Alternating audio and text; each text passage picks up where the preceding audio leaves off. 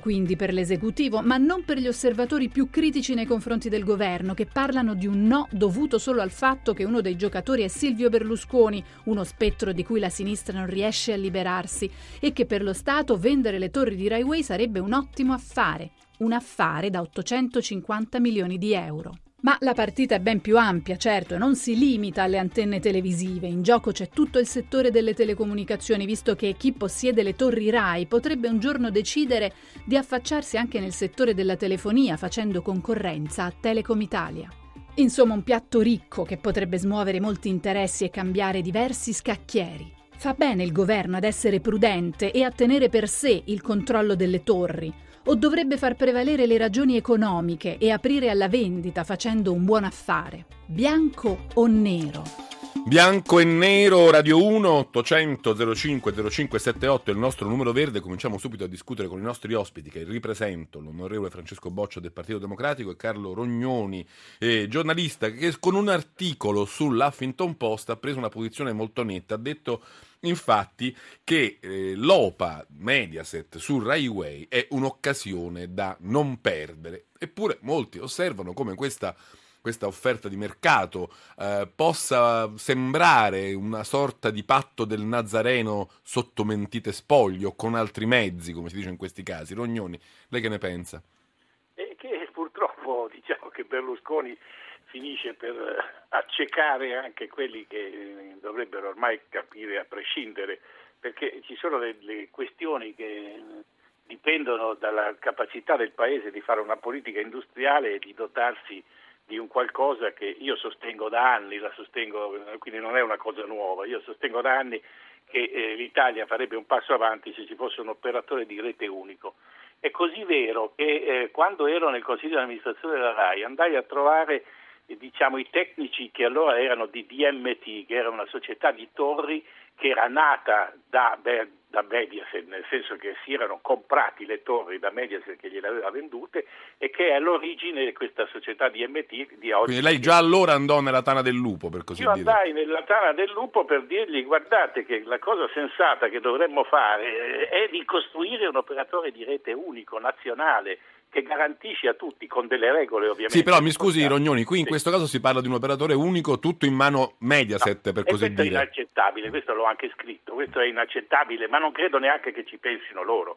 Cioè, mi sembra che eh, il problema vero... Beh, la formula che... dell'offerta dell'OPA questo dice, puntiamo al 100% ma vogliamo almeno il 66,7%. Sì, ma questa è una, è una proposta che non sta in piedi, tant'è vero che gliel'hanno subito smontata, quindi io penso che sia una specie di gioco, di calcio d'inizio di una partita che ancora deve essere fatta, perché è chiaro che in queste condizioni non si può che rispondergli no, perché noi abbiamo tra l'altro, anche se dal punto di vista legale la decisione del governo di, fa, di mettere il 51% in realtà è in, un, è, in una, una, specie di premessa, quindi non ha neanche valore di, di legge così forte, diciamo è un impegno, ma si potrebbe benissimo rinunciare, però io dico che non ci si deve rinunciare perché sarebbe è sacrosanto difendere il diritto che l'operatore di rete, se è unico, deve garantire. Quindi lei, se capisco bene, Rognoni propone un accordo tra, diciamo per semplificare, Mediaset e RAI per mettersi insieme nel gestire una rete unica di trasmissione. Ma io dico di più, che non dovrebbero mettersi insieme per gestire, anche perché questo è un grosso affare, ci sono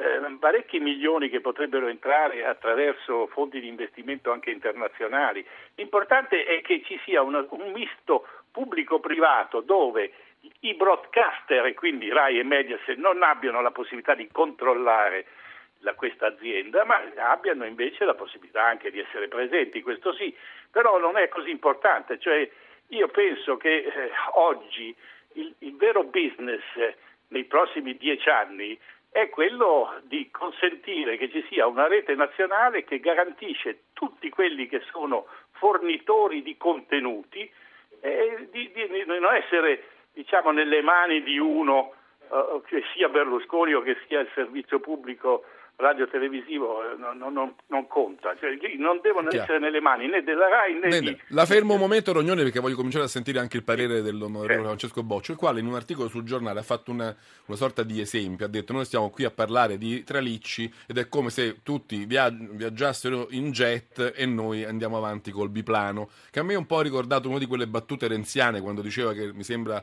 la sinistra del PD voleva mettere il rullino nella macchinetta digitale, insomma gliel'ha un po' ribaltata nei confronti di Renzi. Ma quindi questa discussione secondo lei Boccia è un po' anacronistica, un po' arretrata, ci spiega perché? Sì, intanto diciamo quella battuta storica di Renzi ci aggiungerei sempre a proposito di digitale che chi connette oggi persone, persone imprese è opportuno che paghi le tasse perché continuano a non pagarle.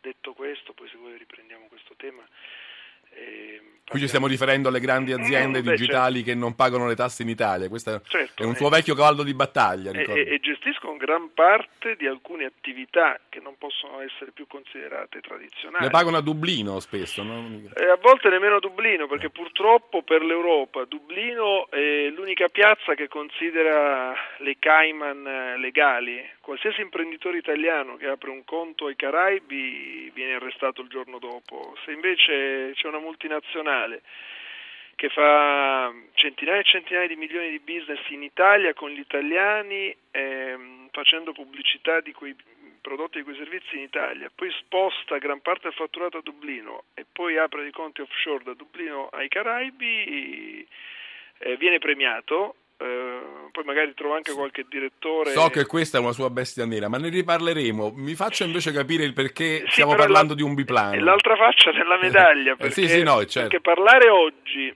di televisione pensando che sia solo quello è, è, esattamente l'errore che da sinistra abbiamo imputato a Gasparri quando parlava di telecomunicazioni e in realtà si riferiva alle televisioni. E per me oggi il tema è la società connessa.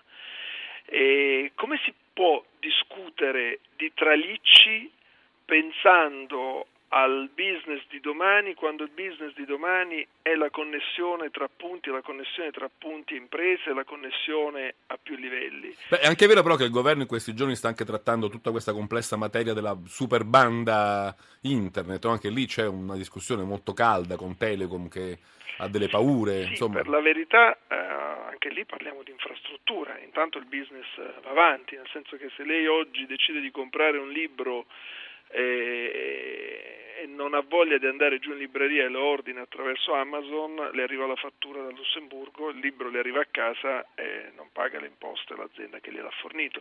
Intanto che poi decidiamo se la banda deve essere di rame o, o ultra larga o di fibra.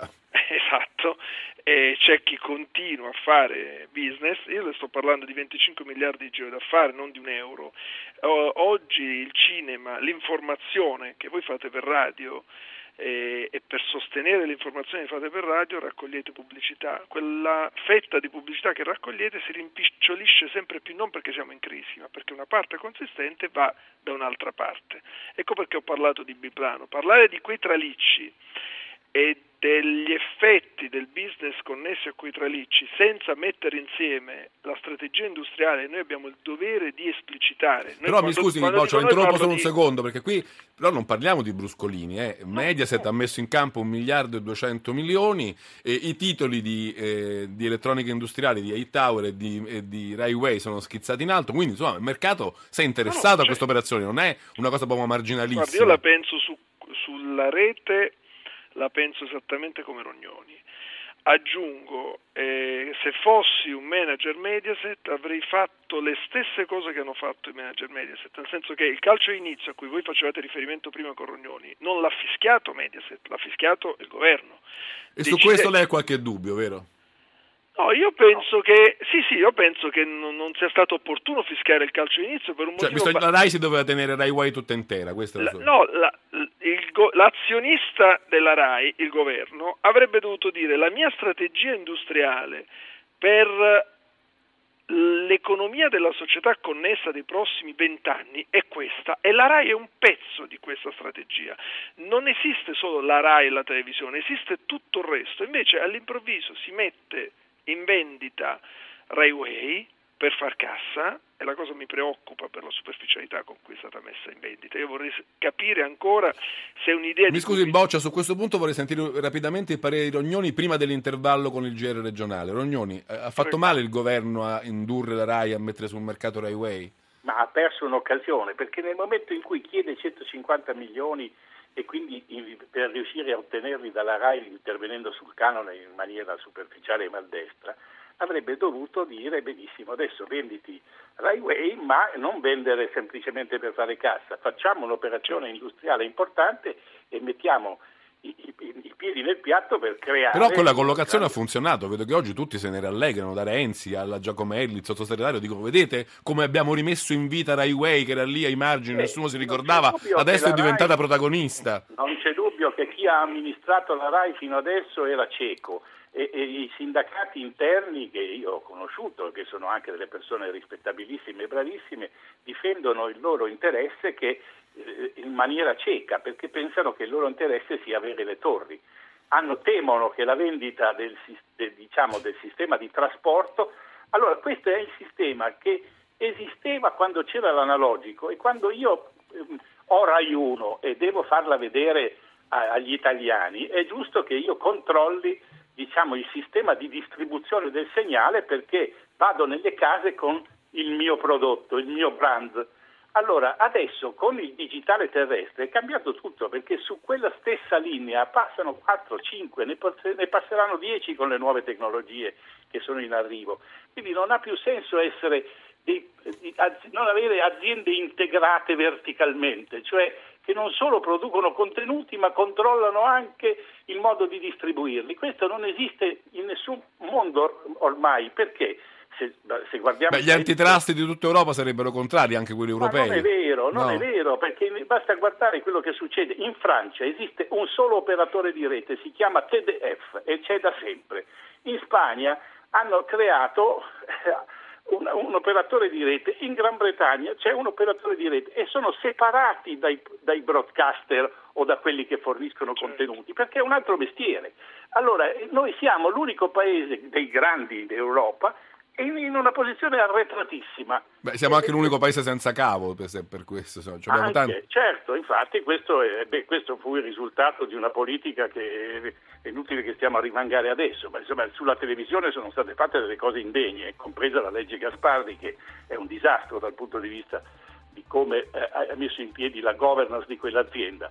L'ha messa in piedi in modo tale che dipende troppo dai partiti e io spero che adesso Renzi che detto, ha detto di volerla cambiare e la cambi davvero. Qui ci fermiamo un momento perché sentite la sigla, arriva il GR regionale, torno dopo da Francesco Boccia per alcune repliche, per alcune ulteriori osservazioni sul tema che stiamo trattando, in particolare il futuro della rete di trasmissione televisiva e di telecomunicazioni in Italia dopo l'OPA di Mediaset su Rai Way. Ne parliamo qui a Bianco e Nero 800 05 05 78 con i nostri ospiti Francesco Boccia e Carlo Rognoni. Adesso do il via libera al GR regionale e torniamo subito dopo Bianco e Nero a parlare di questo tema. Vi aspetto.